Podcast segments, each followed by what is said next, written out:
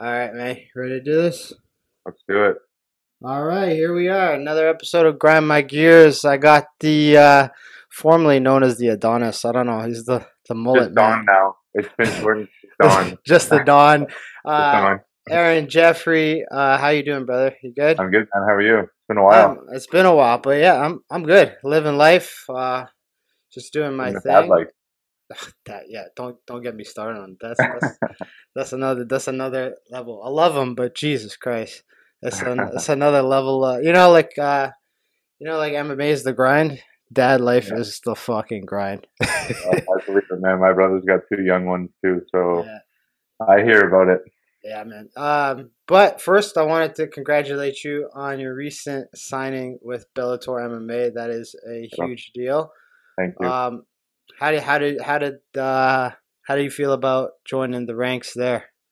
I'm pumped, man. It's uh, it's nice to finally be in a, a big promotion, um, like a, promotion that's kind of well known, and, and actually get paid some real money for once in my life. Yeah, no, that, I mean that's one of the things. I mean, for people who don't know, for uh, listening and who haven't uh, been around MMA fighters, they don't know that when you're fighting on that that regional circuit, uh, the money's shit.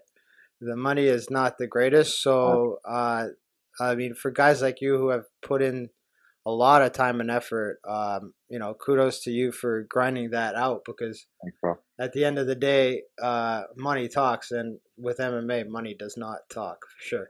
No, we, we- we basically play for free, right? Like, I mean, I've been doing it for ten years professionally for like six or seven years, and I mean, you fucking, you're lucky if you break even on your fights. Yeah, I don't think I've ever broken. I, I've lost money. I don't know if you remember um, yeah, that that my pro debut. The uh, fucking guys, the check bounced. And, Really? Uh, yeah, uh, for Yep. Global Proving Grounds. So I don't Right. know, fuck that guy. Uh, and then it took about seven or eight months for him to send the money by Western Union, Yep. and Western Union takes like a 20 30 percent cut. So that like crazy. that's that's just one story of I bet thousands.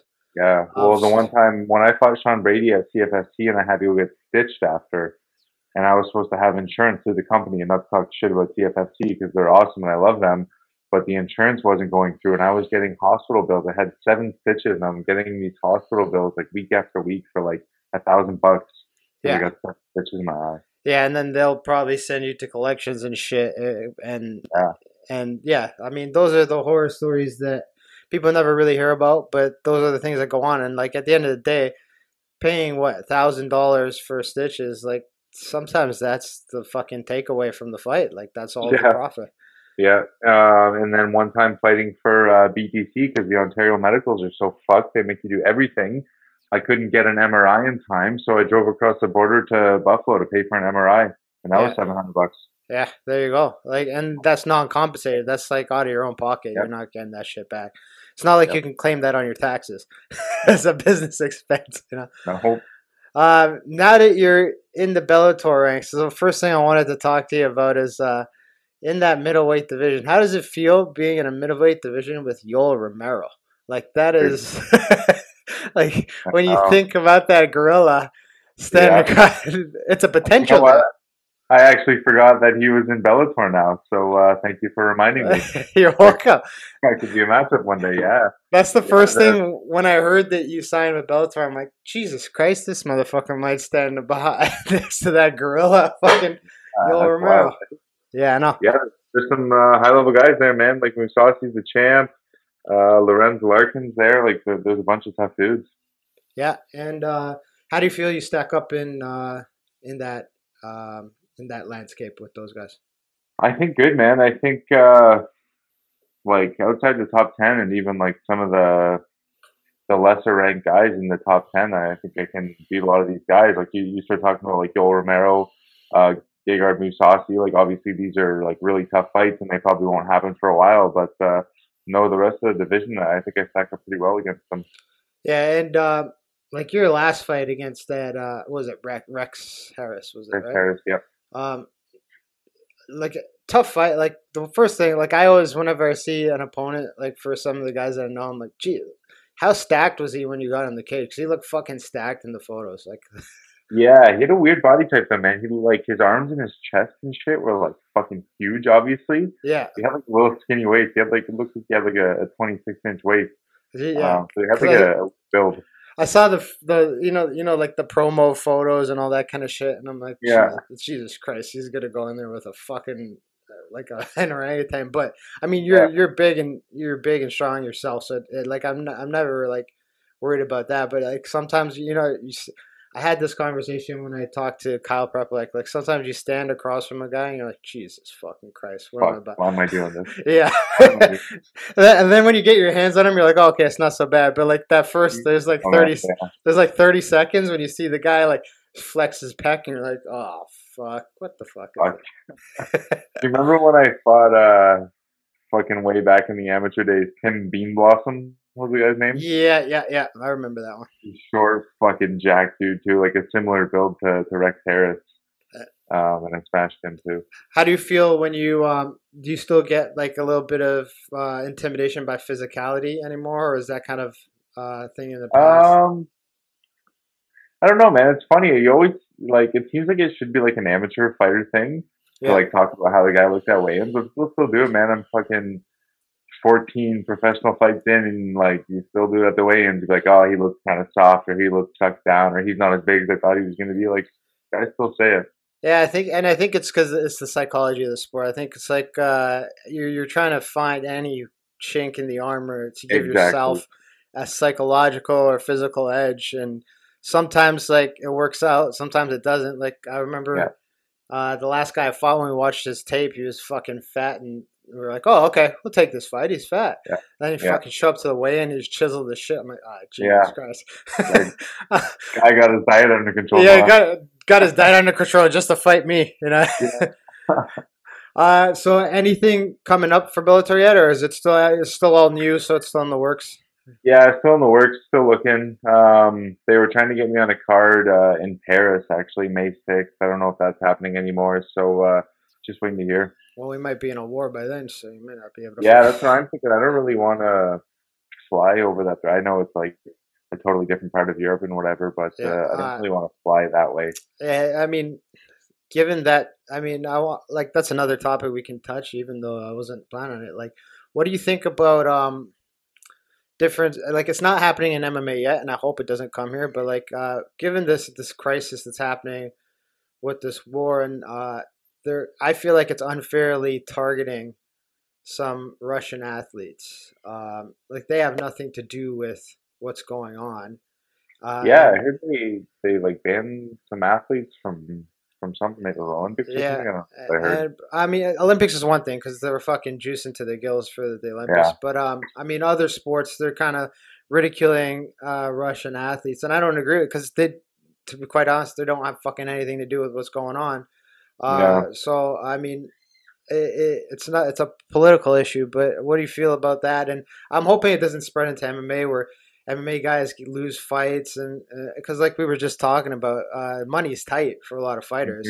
Mhm. Uh, so losing a fight based on you know something that the president of your fucking country is doing, it seems. Yeah, it- it doesn't make any sense, man. It's all political shit, I guess, right? Like, I don't know what they think that's going to accomplish. Like, Putin's not going to stop doing what he's doing because some of his athletes can't compete somewhere. I don't think Yeah. he gives a shit about that. So, uh, yeah, it doesn't make Uh, much uh, sense. it seems to me it's just some bunch of virtue signaling stuff because I know like um, uh, Petr Yan, uh, he's having trouble getting his corner to the states to corner him for a big title fight. Um, I mean, like these are situations like I understand what's going on, but you know these are they're athletes. They're competing. Like this is it, it shouldn't be that way, but it, it's kind of crossing over to that way. And I mean, I, I hope that like bigger organizations like Bellator that you're fighting in now uh, actually get some of the athletes out of there beforehand to save Mm-hmm. Yeah, those for fights. sure. For sure. Like if, for example, if you're gonna fight some Russian guy from Russia, like fly his ass out two months before to make sure he's sure you he's know, getting there. uh, exactly. yeah, because I mean, at the end of the day, it does affect it affects the North American guys too, right? Like if Oh, those guys can't yeah. fight. Yeah, if Buddy doesn't show up on fight week, then there goes my paycheck too, because they're probably not finding someone to fill in on Yeah. short notice. And I mean that's happened to you a bunch of times too. At the Mhm. so I mean so I mean you're used to it, but it sucks sucks hmm balls as hell. Yep, That's Uh, terrible. now you were able to train and fight a lot during the pandemic, which is Mhm. really hard for a lot of people. Um, and I think like a lot of people would love to know how you were able. Like I know you did a lot of traveling. You got the fuck out of Canada because of uh, what was going on here with the lockdowns and all that bullshit. But how did you manage to compete so frequently, compete at a very high level, do very well, uh, given the fact that you know in Canada, where you from, where you live, you, you can you can do shit, or at least it was hard enough to do shit, right? Mhm.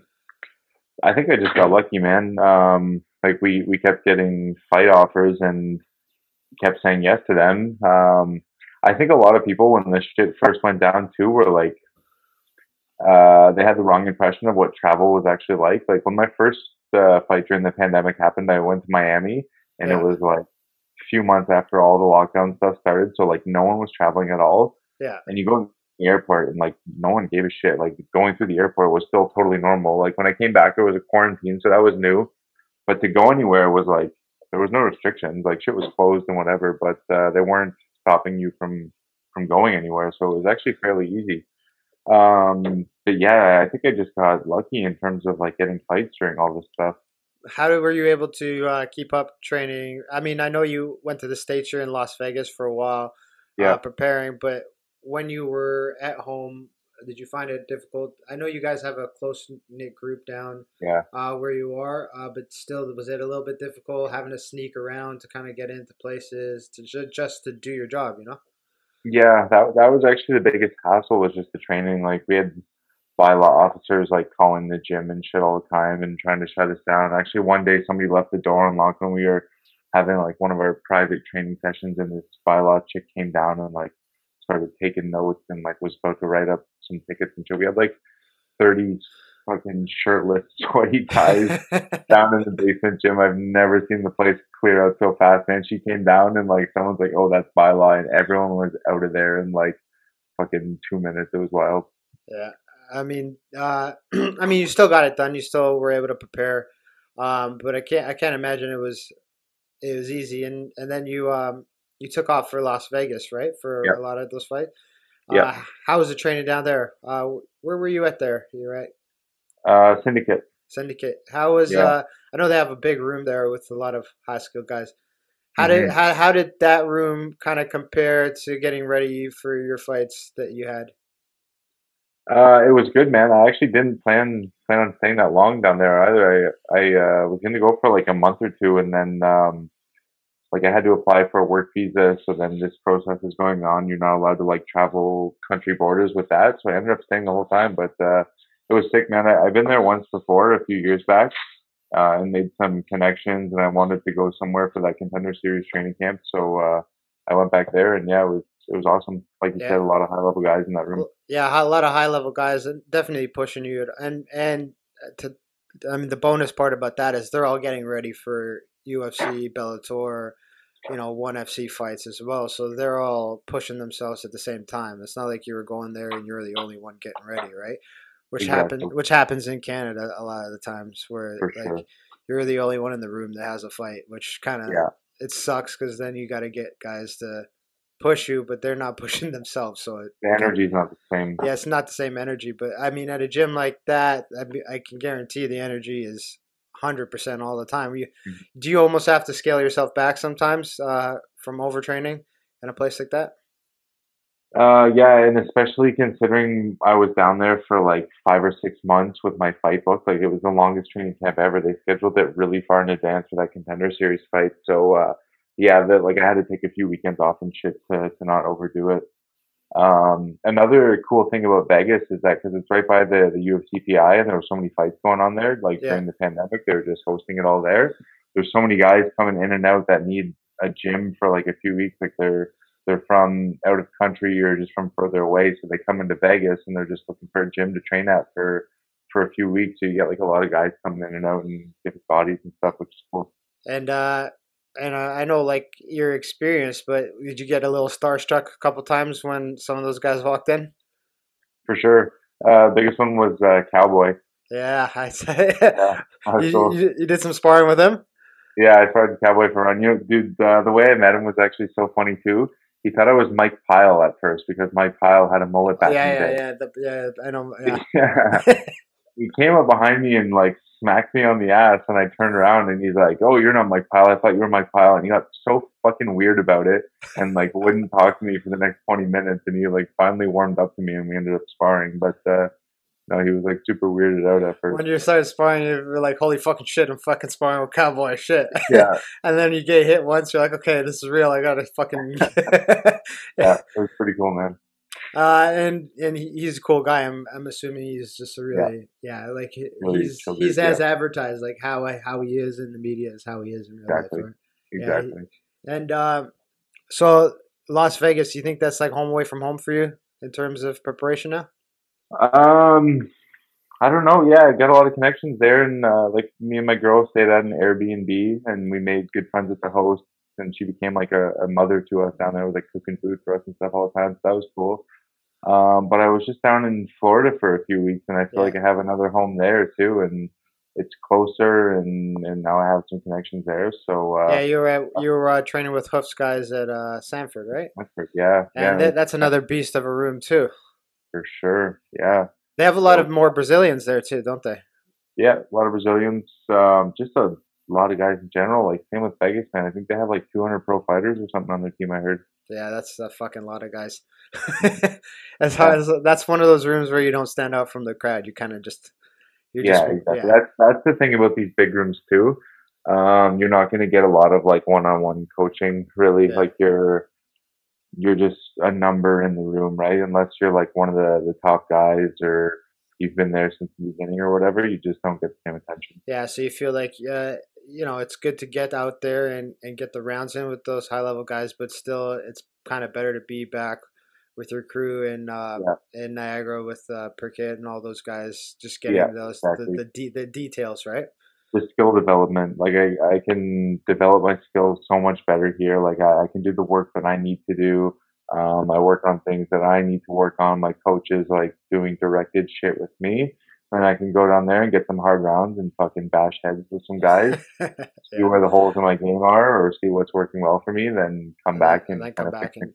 Are you used to that travel life now, like going back and forth? Do you like it, or is it something that you kind of could do without, but you just do it because? Um, no, I like it. I like going to different places, meeting people. Uh, I definitely like getting the fuck out of Canada during the winter. That's that's a Yeah. big plus. Well, getting the fuck Uh, out of Canada in general. in in general now. Yeah. um, it can be exhausting. Like I've been actually pretty much living out of a suitcase for like the past few years. Like I don't even unpack it anymore. Yeah. I'm in Niagara right now. I've been to Florida. I've been to Vegas. Um, I go to my mom's on weekends, which is like a few hours away from here. So I'm kind of like all over the place all the time. So uh, it can be exhausting, but I like it at the same time. Well, I mean, you're still young and you're in your prime of your career, so like it. I mean, if you're gonna do shit like that, it's time to do it, right? Yeah, Whereas, exactly. like once you uh once you settle down, like my ass, you, you're pretty much. You, I only can. I can't travel to train anymore. I gotta stay in the same Not-. You're not road tripping to Vegas with your kid in the car, probably. Oh fuck no, no, no way. I, I, I, I, uh, I'm lucky now. I only have, uh, I only have to watch them once a week. So on those days, I'll take them to the gym. Sometimes, uh, Mhm. sometimes I just the, like, just getting my kids to the gym is fucking exhausting. Like, Yeah. and then and then I gotta get my ass bashed in by so you know some of the killers that Yeah. I'm fucking training with. Uh, Yeah. uh, and then I'll get home and I'll have plans to like do other shit during the day. And I'm like, no, I'm fucking done. By two o'clock, I'm Right. wasted. So, uh, yeah. hold off on the kids if you if that's not part of the plan. Because if you plan on traveling, it's not happening. I gotta I gotta go just to North York, and I'm fucking dying from that travel. So, like, Yeah. but uh, when you were on Contender Series, I know you had two tough guys that you had to compete against. Two very, I think both of them are in the UFC, correct? Mhm, Um, mhm. I thought it, and this is, and it's because I'm your friend and I'm your, and I, I, I like you a lot, but uh, I thought it was very unfair how they were kind of, the media was kind of uh, hating on you a little bit after that last one, Mhm. like like uh, the one one of the articles I was reading how they were talking about, uh, you know, you, you lost the decision, and they're like, oh, he might not get it. Like his chances are over. How did you Mhm. feel like um, about that kind of like? I feel like it's it's it's coming from people who don't really know the sport, don't really know you as an athlete, don't really know your journey and Mhm. what and what you've been through to get to those points. How did you feel like? And did you ignore them? Do you, how did you feel when you kind of see that kind of negative kind of press that's coming your way with that kind of stuff?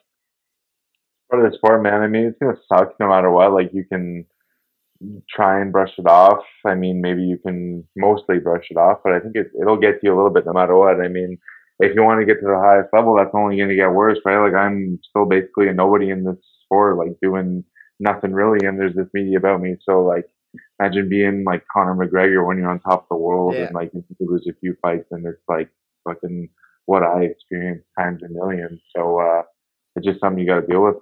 Do you uh do you like look at the comments or any of that kind of shit and engage, or do you kind of just like let it go now, or just kind of keep Uh, your No, I, I actually like uh, responding to people on Instagram. Like, I'll, like after Contender Series, I responded to every single message I got, and it was like, it must have been like close to a thousand messages. Like, it took me a few days to get through it all.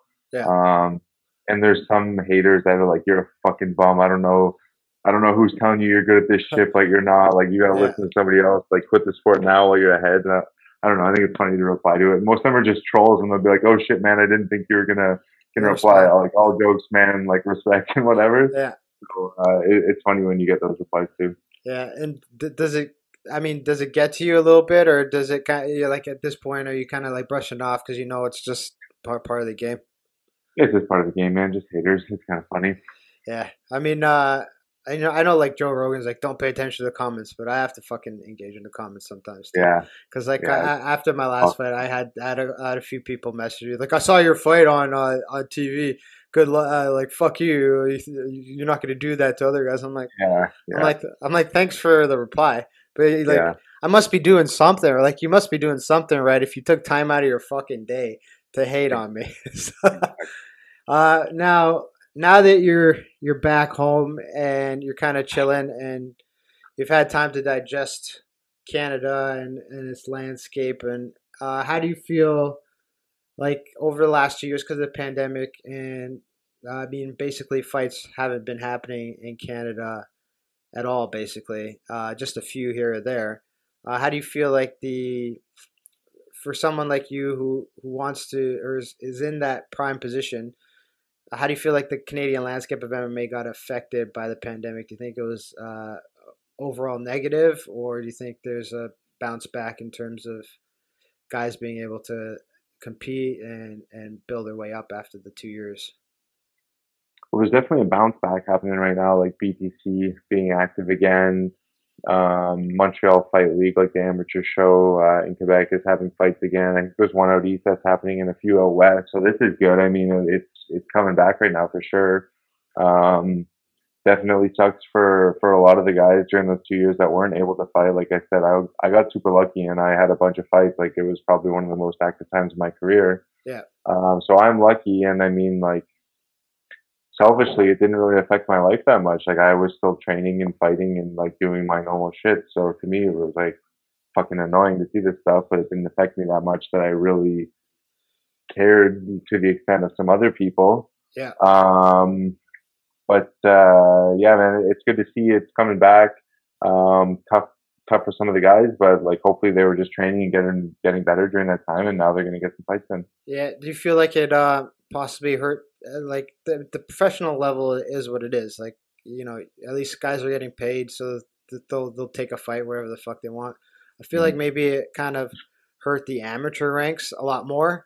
100%. Um, I think that that it set back the sport at least three years in terms of getting quality amateurs. Because what I I don't know if you noticed this, I was noticing that a lot of the shows that were ch- popping up during the pandemic or like between the lockdowns and stuff, in order to fill the cards, they were kind of getting uh, amateurs uh, licensed and just getting them in there just to kind of get the shows going. Whereas some of them may not have necessarily been ready to Mhm. fight professionally yet, and they needed, you know, you know when you need those one or two more amateur fights just to kind of uh, turn the corner, uh, Mhm. where where it's not there anymore. And then for the other guys that were 18, 19, 20, maybe had one or two. Now they've been off for three years. Um, do you see that being a problem in a in a few in a few years?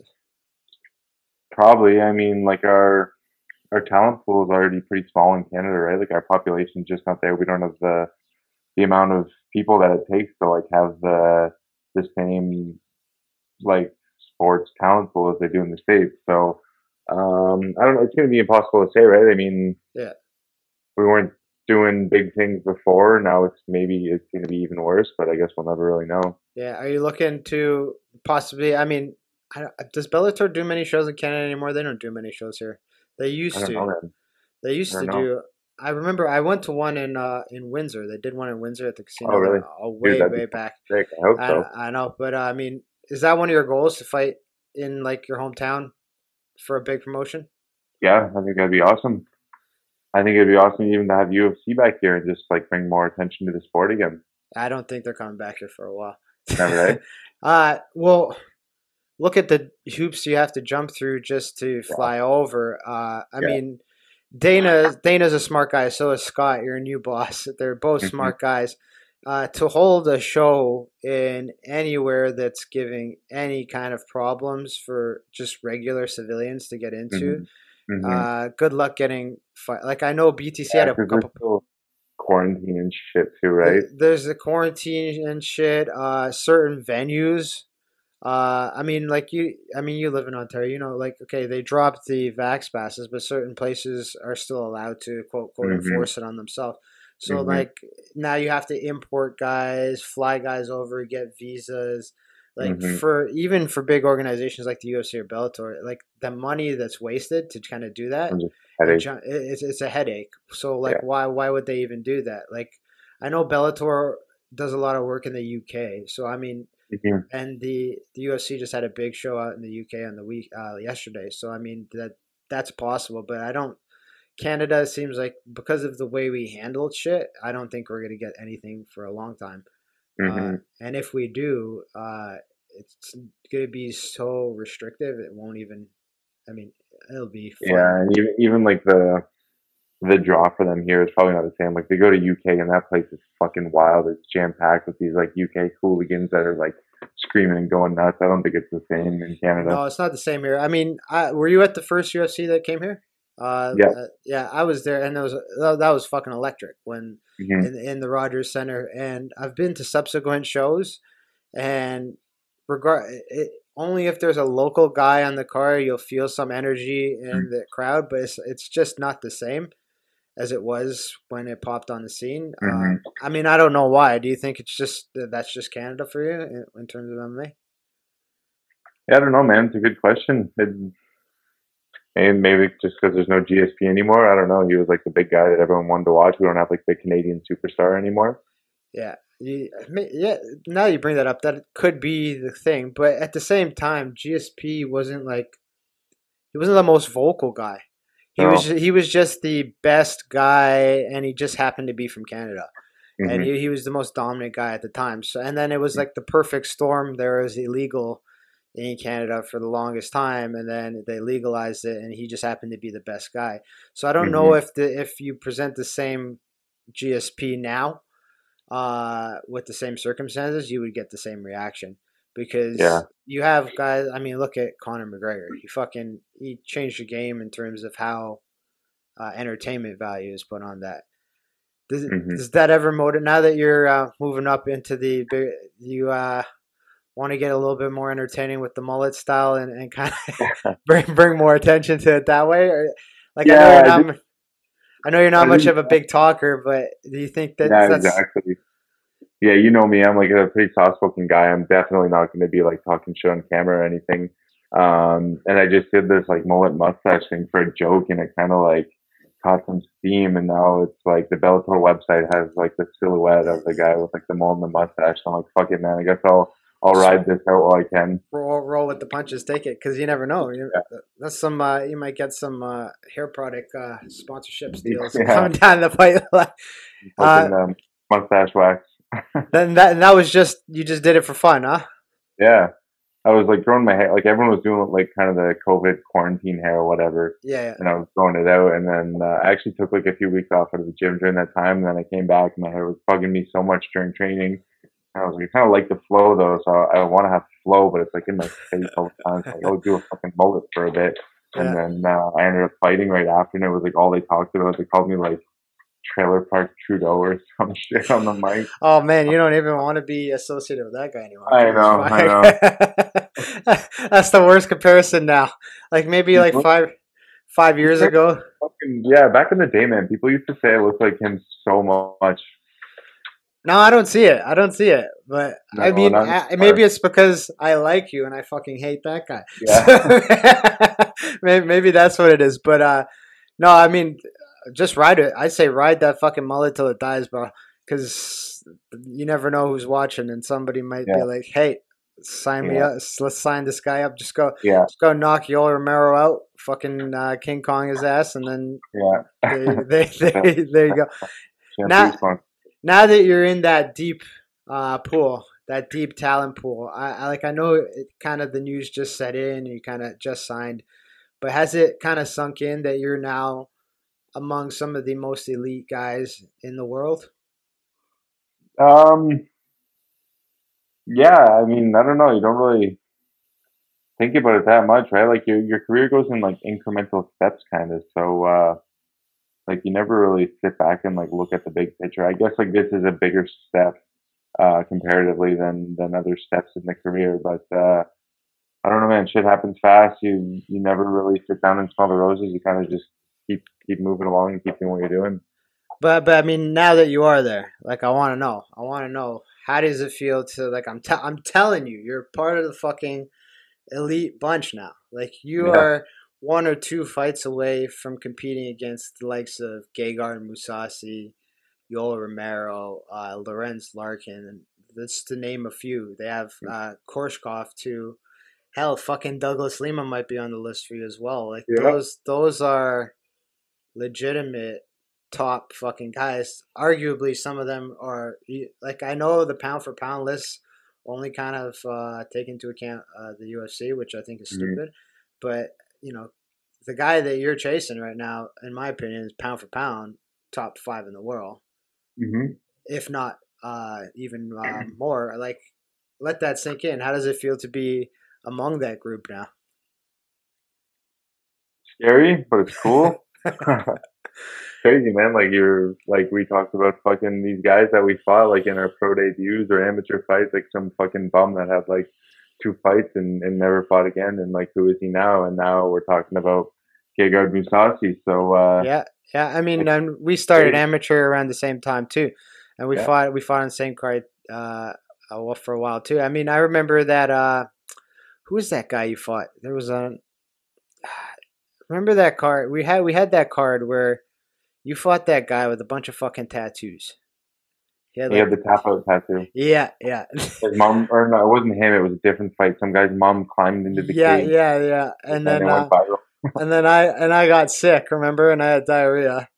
I had diarrhea the day of the fight, and I uh, remember you like, pissing nonstop and like Yeah. pissing right before you walked out. yeah, before one fight. and then um, no, I, I was sick because I had cut weight in the tub. Because for for everyone that doesn't doesn't know what it's like to hang out with this fucking guy on Fight Night, let me tell you what it's like. This fucking guy watches Food Network all the fucking time.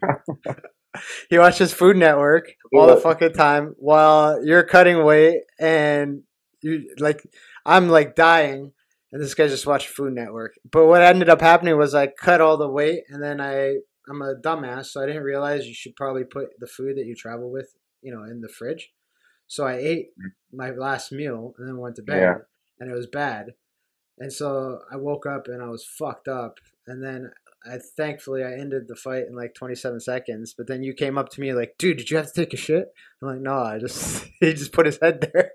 Oh, yeah. yeah. yeah, yeah, you're like, because you thought I had, you thought I just fucking went for the choke because I had to get out. I had to. Get, I'm like, yeah. no, I'm like, no, I didn't have to take a shit, but he just put his head there, finish it. Thank God. Funny. I remember that. Yeah, and then uh, you ended up fucking torching that guy in like a two minutes, right? So Yeah. yeah, that- the tattoos, yeah. those, those are fun nights. And then yeah, that that was the other thing. The kid's mom jumped over the cage. She got choked Yeah. out, Yeah, Yeah, we didn't I bet that's that. on YouTube, man. You can find them on YouTube. Like if you type in like MMA fighter's mom jumps in the cage, it's probably still there. Yeah, and we didn't know anything about that until like the night after. We're like, "What? Yeah. Really? That happened?" Because we were in the hotel room warming up, and just, that was a pretty decent venue where the hotel was right uh, next into the same place. But uh, It was in the, exact same place, right? yeah, yeah, you just walk from your hotel to the to the warm up.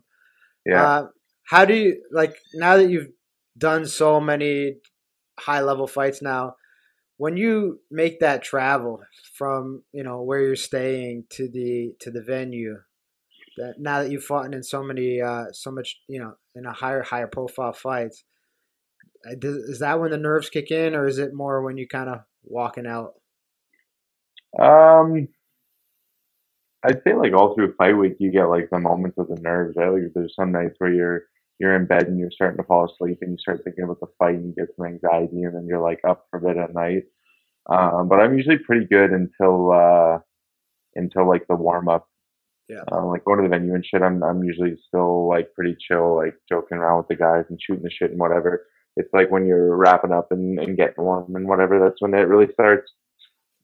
Start sinking in that you're about to do something fucking stupid, and Yeah.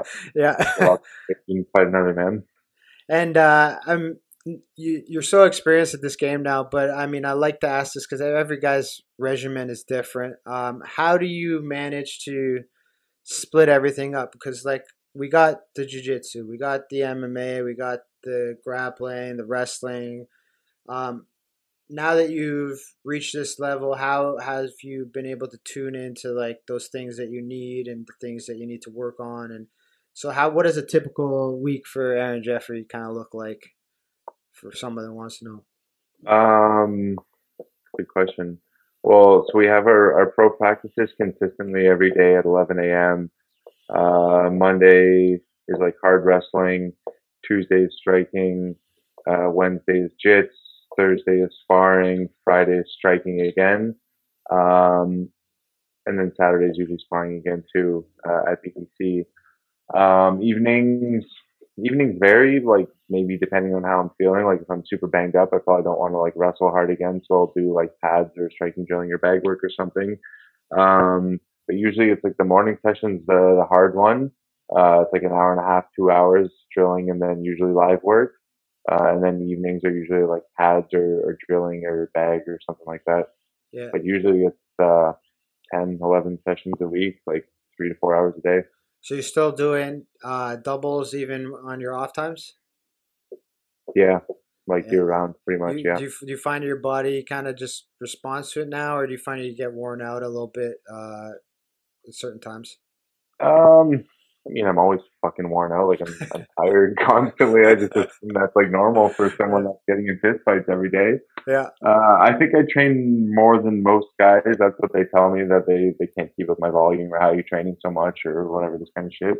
Um, yeah, I guess you get used to it, or maybe you don't really get used to it, but you get used to feeling like shit all the time. That's probably me. Yeah, you you're used to that fucking beat up feeling. So like Yeah. when, you when you feel good, you're like shit, something's wrong. Yeah, what's going on here? yeah, yeah, like, wait. I, I should I should be sore in this spot. Why the fuck is it I'm not sore? It's Uh, like having kids, right? You don't really get used to it. You just get used to the feeling of being fucking exhausted all the time. Pretty much, dude. And then Yeah. like my like um I've had a lot like the last month has been really rough. I had to actually scale back on some of the gym stuff because my son has like he has full body eczema. So like he'll uh itch and he won't sleep. And so he'll fall- and like it, it- you'll be like falling asleep and or you'll be I'll be already asleep because I take fucking CBD and I'm high and I'm fucking out. But like, Mhm. this is how this is how annoying it is. Like you'll be out. Like I'm fucking like if you've ever been high and you know what it's like to sleep. Like normal people sleep fucking through that. But my son Mhm. was like, uh, uh, that fucking terrible sound, like constantly. And so like he, like for the last month, I've been like there was one weekend we were we slept for like three hours. Like we couldn't sleep for, and so I like when though like that's a special situation though. Like Yeah. it is it is what it is. But um, how do how do you manage uh the recovery part of uh your game now that at this stage in your career? Um, I sleep and I eat a lot. That's that's pretty much it. I mean, I get like pretty consistently nine hours a night. Uh, I say three or four times a week. I take a nap during the day for like an hour, so that's that's a lot of sleep. I eat like between four and five thousand calories a day. So that's a lot of food. Yeah. Um, I, I sauna. My mom has a sauna at her place, so I'll sauna a couple times a week and like stretch in the sauna and shit. Um, yeah, pretty much it. Eating, sleeping, stretching.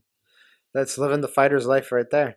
And I know, and I know you've been pretty blessed with your career, not having too many uh, major injuries. Like I know you've had uh, some knee stuff in the past, but nothing, mm-hmm. nothing major where you've had to actually take uh, significant mm-hmm. amounts of time off. Nope. Um, like how, how, like uh, that's something like like somebody like myself, I fucking get broken every two seconds. I mm-hmm. think a lot of people want to know how are you able to do what you do at such a high level with such a high volume and still you know stay in one piece and relatively for for most part not have to take significant amount of time mm-hmm. off for injuries. I don't know man. Probably good genetics. Like my, my coaches will always say shit too like you should maybe dial it back a bit. You're getting worn down. You're gonna maybe get hurt uh, I always say I think like the sport, a big part of it's luck. If you're the guy that can fucking push through and like not blow out his knee, then you can be the guy that makes it to the top. If you're the guy that when he pushes hard, he blows out his knee, that sucks. And sorry, sorry for you, but I guess you're not that guy. So, so basically, you know, you you cue it up to, you know, you take care of yourself, you do what you have to do, and it is what it is. If it happens, it happens. If it doesn't, it doesn't. Right? That's yeah. it. And I, I, have fucked up my knees a couple times, like nothing serious, like you said, never like significant amount of time off, but uh had like some some grade two tears and been out of the gym for like a couple months at a time. So uh it, I think it will happen to everyone. It's just uh like mitigating it as much as possible. Yeah, I mean it like I mean I'm sure you you, you know my story where like it, sometimes shit just pops. And mm-hmm. and I truly like what you just said there truly to me makes the most sense. Genetics fucking count for shit because like when I when I kind of evaluate my fucking family timeline, the only professional thing they should be doing is playing professional dominoes and beer drinking, right? right? So like, uh, like that that has a big part to play in it. Uh, but at the same time, you do do all the right things. I know you're heavily into nutrition and mm-hmm. um and, and what you're eating, and you're very careful about that. How much does that play into uh, when you're when you're cutting. Like I know you you don't have to necessarily bring people in for that process because you've got that background from school, right? Mhm. Uh, yeah, dude, my cut's super easy. I mean, I also went up a weight class early in my career, so like a lot of guys are asking me all the time, like, "Let's let's teach you how do you cut weight so easy?" I'm like, "Go up a weight class, man. That's gonna save you the most trouble." More than any dietary advice I could give you, go up a weight class, and that's gonna fucking save you a lot of work. Um, I'm still like I'm. I walk around like 200 pounds as a middleweight. I'm not like huge for the weight class, but it's still somewhat of a weight cut. But uh, no, I, I pretty much got it down to a science. And I do my like five week diet, uh, and it gets me right down to like I'll wake up on weight. I'll maybe sweat a pound. Last time I sweat one pound, and then I came in one pound under, so I didn't really have to. And then uh, fight night will be back up to 200 pounds again. So do you try to make sure that you're in that certain range so that you don't have to do too much work when it time comes, or is it kind of something where your body is kind of settled into that weight? Um, a bit of both. Like I, I could definitely get up to like two ten if I wanted to. If I just like ate like shit or ate nonstop or like cut back on my training a bunch, I, I would put on some pounds for sure. But uh, no, I'm pretty careful about my diet year round. Yeah, I mean you and you have that significant nutritional background right? Uh, that has to come into play. Do you you find like a lot of guys are coming to you for help now to kind of hone in on that kind of their that part of the game? Um, a little bit. Fighters, not so much. I don't know. Like I, I have some guys tell me like, oh, I don't want to bug you. I know you're training too, so I don't want to like reach out. I don't know if you're taking clients. So not that many fighters. Uh, more of my clients are like kind of recreational gym goers, like people that want to lose a few pounds and whatever. Yeah, and that's something that you're you're super passionate about. And that's is that what like I know like it's it's shitty to ask fighters about this like what what's your plans for the future? Like what do you want to do? But like when you know when it's all written in the book and when you've when you've done your last one where do you uh, see yourself in terms of what do you want to do with your life and your career and and your experiences after that? Yeah I would love to do that because I've been kind of doing it alongside fighting the whole time um, like worked in a weight loss clinic while I was like fighting professionally, and now I've opened my own business, have my own clients. So uh, yeah, I would love if I could grow that to the point where that's like self sustaining, and I can just do that full time after fighting. Yeah, and I mean you're super passionate about it, so I'm sure it doesn't really uh, it's second nature to you, right? Exactly. Exactly. And the one of the other things I wanted to ask you about is your strength and conditioning routine. Now, if we look at Aaron Jeffery in the cage, he's fucking ripped. Now we know you're doing all your MMA training and stuff, but how does um, the maintenance work in terms of your strength and conditioning come into play uh, now at this point uh, that you've gone to this to this point in your career? Yeah, maybe you're gonna hate me for for saying this because you're a, a, trainer and I know you do a lot yeah. of shit. But I don't, I don't, do anything. I don't touch weights at all anymore. No, no, it's it's not not, not, a part of the game. I don't hate you for it. Some, for some guys it works, some guys it doesn't. Yeah, right. The only time I will is like, uh, like if I was at home on quarantine after one of my fights, I got like a fucking fifty pound kettlebell that I'll swing around because I'm at home bored. But uh, like right now, training twice a day, I don't do weights at all. So do you find that that's helped you, or like does your does your body um, deteriorate because you're not doing it, or like? I don't know. I, it's hard to say because like it's it's impossible to compare. I mean, I could start lifting weights a few times a week and, and see how I feel if I feel any different. But uh, I don't know, man. I don't feel like I need it. Like I never feel weaker than anyone in the cage. I don't feel like I need yeah. to do a ton of strength work. Obviously, like people are always mentioning my gas tank, so I don't think conditioning is a big thing. Um, people talk about injury prevention. I'm not really getting injured, so I don't know. I don't see the need for it. If yeah. I can add another like skill development session instead of a weight session, I think that's more beneficial for me right now. Yeah, and did you used to have it as a part of your game, or did and then you just kind of dropped it out, or like how did that kind of this formula that you have now come to fruition? Yeah, I remember at Vision we did those fucking crazy Monday night conditioning. Yeah. And I did that consistently for however many years I was there. And that shit was fucking hard, man. We were doing like a hour and a half of circuit training of like lifting weights and fucking sprinting and push ups and all this shit. I would go home just aching. And I did that for years. And then there was a short time where I was like trying to lift heavy, just mostly like squats and deadlifts and, and trying to put weight on the bar. And I did that for a bit. And then, uh, I don't know. I just slowly did it less and less and, until it wasn't there at all. And now I'm like, I don't want to cut out a, a training session to add in a weight session. So I just don't do it anymore. When you're, when you're done fighting, you see yourself going back to that a little bit just to kind of keep maintain your body, I guess, right? I think so. Cause I, I do enjoy it sometimes too. If you get together with a buddy and like go in the gym and fucking lift some heavy shit and yeah. and throw around some weights, it's fun. So yeah, I think, I think I'll do it again in the future. Yeah just grunt. We just need to go there and grunt. Yeah. We don't need to lift. We need to just lift any fucking weights. Let's just go. let's just go and grunt. No, but that's interesting because like when you talk to a lot of different athletes in a lot of different sports, not a lot of them would say that, or you know what I mean. Uh, a lot of them have a big strength and conditioning part to their routine, which is which makes you unique because you've been super successful without it. Um, so I mean that's a telltale sign. I find this is me personally that the strength and conditioning kind of makes you sore and it mm-hmm. makes you a little stiff. And, mm-hmm. I mean, in the sport that you're doing, you have to be loose always. And if you have to mm-hmm. take, you know, an hour to get loose before practice, it's kind of a waste of time. And, mm-hmm. and to be, and you, you know, you're quite uh, up to date with the nutrition and the science behind it. You need 48 hours to recover from a hard strength and conditioning session. Mm-hmm. Whereas it's not necessarily the same for uh, an MMA session. You know what I mean? Mm-hmm. Especially mm-hmm. if you're controlling it with pads and, and controlling the tempo. Whereas weight training, you're not in. I mean, you are in control, but a 60 pound weight's a 60 fucking pound weight. Either mm-hmm. lift it or you don't. So mm-hmm. at the end of the day, like if your shoulders are sore and your legs are fucking tired, good luck doing rounds with some of the beasts that you're doing the next day. You know what exactly. I mean? And it, exactly. and I'm sure that came into play as you kind of developed too, right? hmm Yeah, yeah, exactly. Like I said, I, I was doing it pretty consistently and kind of slowly just like phased it out, and and now I don't see the need for it. Yeah, and, and I am sure some guys you see like some like young youngsters in the gym like sparring, they look all like fucking floppy and shit, and like that kid could probably lift some weights or like the little string bean guy that doesn't have any muscle around his joints, he could probably lift some weights and might yeah. like help him for injury prevention. But uh, someone that's like in their prime, they've done it before, they've already lifted, they've already done the conditioning, maybe you don't need it as much.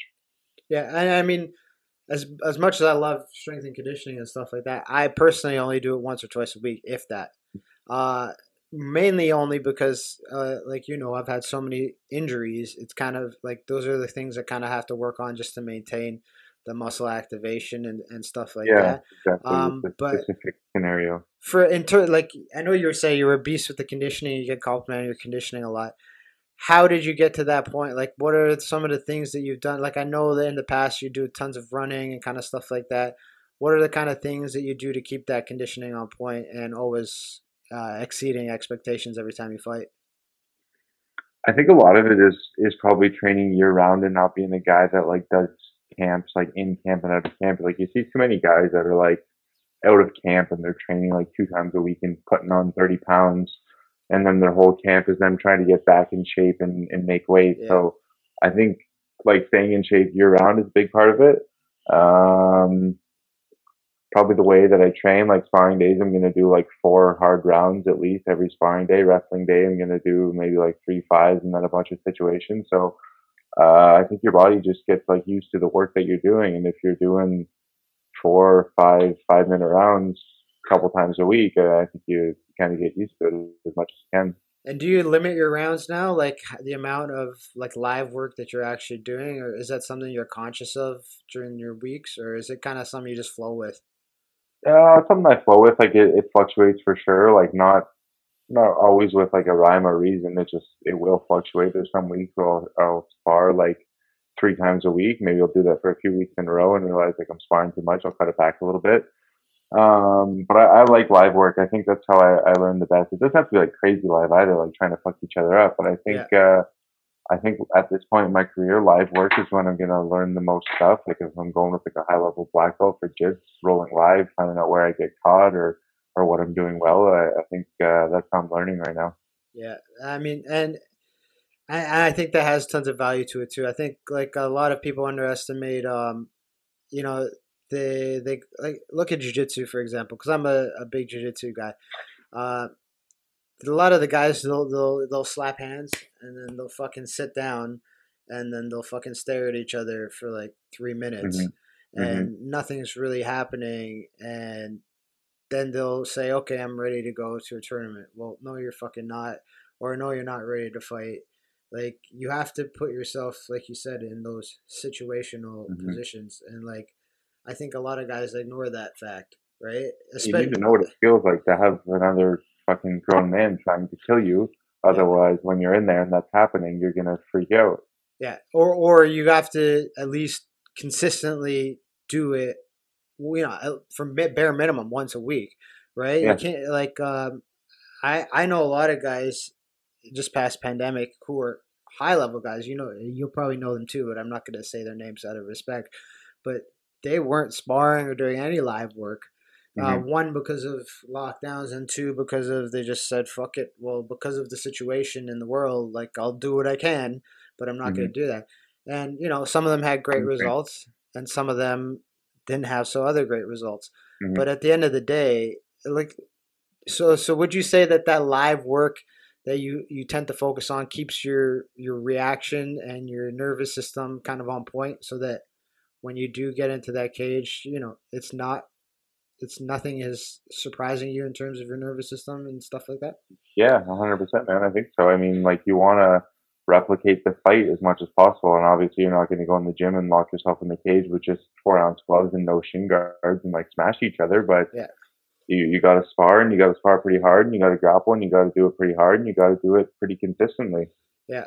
And uh, I mean, I mean, I think you're totally right. Like, and, it, I think most people would be surprised but by your strength and conditioning uh, kind of routine, but I, I'm not at all because I know a lot of guys who do that. And and as long as you're not breaking down, I don't see the problem with it. And you you're eating tons of calories, so like you're not going to be losing like stupid amounts of weight during camp, and and so Mhm. like like your body seems to hold up really really really well. And I think so. yeah, and uh, I mean, I'll let you go soon too, but I wanted to ask you a few more fucking things. Um, what's your favorite? Like when you're fucking done this shit, like when you're done when you're done fighting, right? When you're Mm. done fighting, do you see yourself continuing to train MMA, or are you just gonna pick like certain parts that you enjoy uh, more, and what are those parts?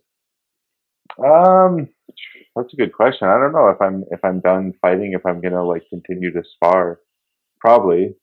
I mean, it's like it'll probably be hard to give that up. So probably, but uh, I don't know, man. I, I like it all. I really like grappling. Like I, I train with Prickett, who's a wrestler, so I've like really uh, um, like immerse myself in the wrestling world. So I can see myself doing a lot of that in the future. Yeah, and like, do you see yourself like?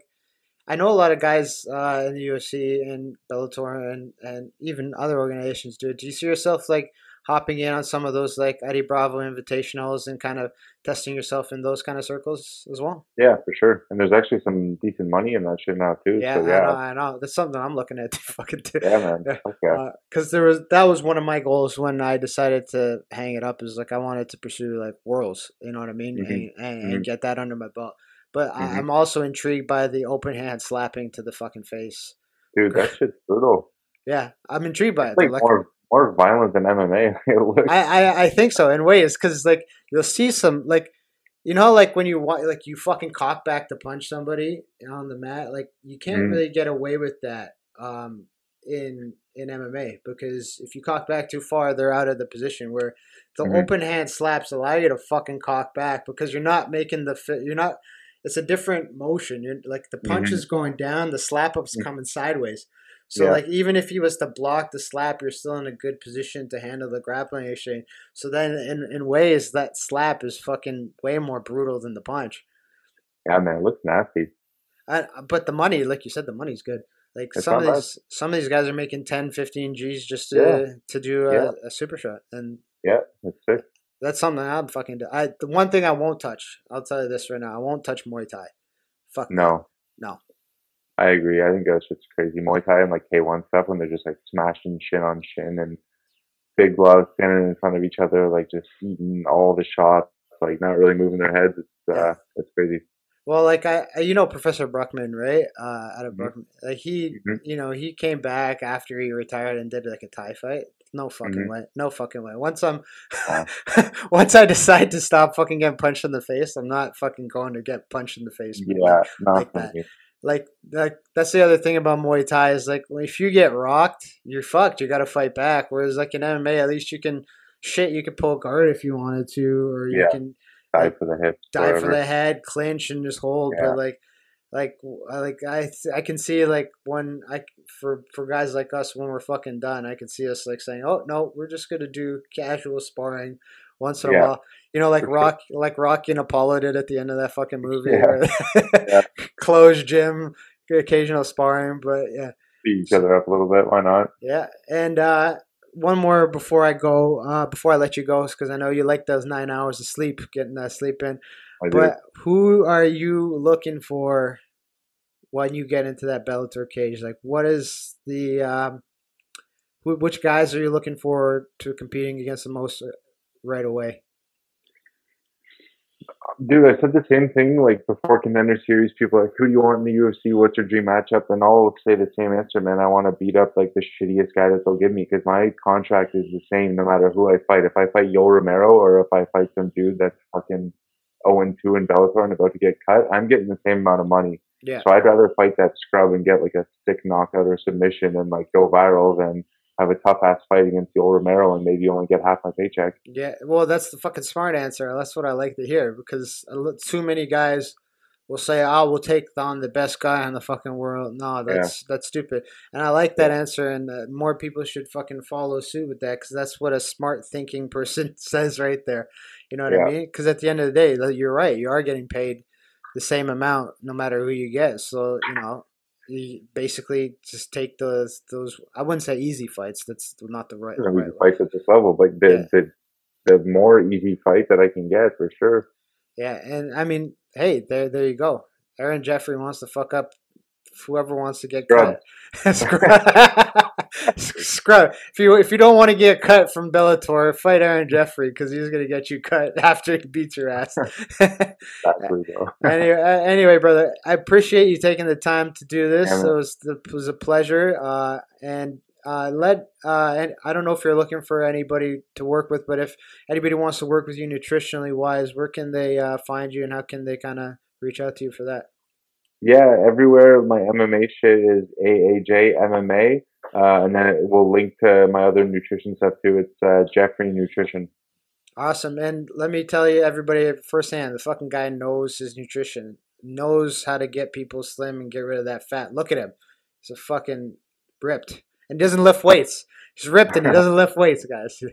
Anyway, brother, thank you for doing Thank this, brother. and uh, best of luck whenever that first fight is in Bellator. I'll be watching, and we'll be rooting for you, man. Thanks, man. Appreciate you. No problem. Hey, Thank everybody. You. Thank you for watching. Please do me a favor. Click the like below. Share on YouTube. Share on Instagram. Share on Facebook. Spread the word so I can keep creating more content for you and keep providing you with a great podcast experience. Peace out.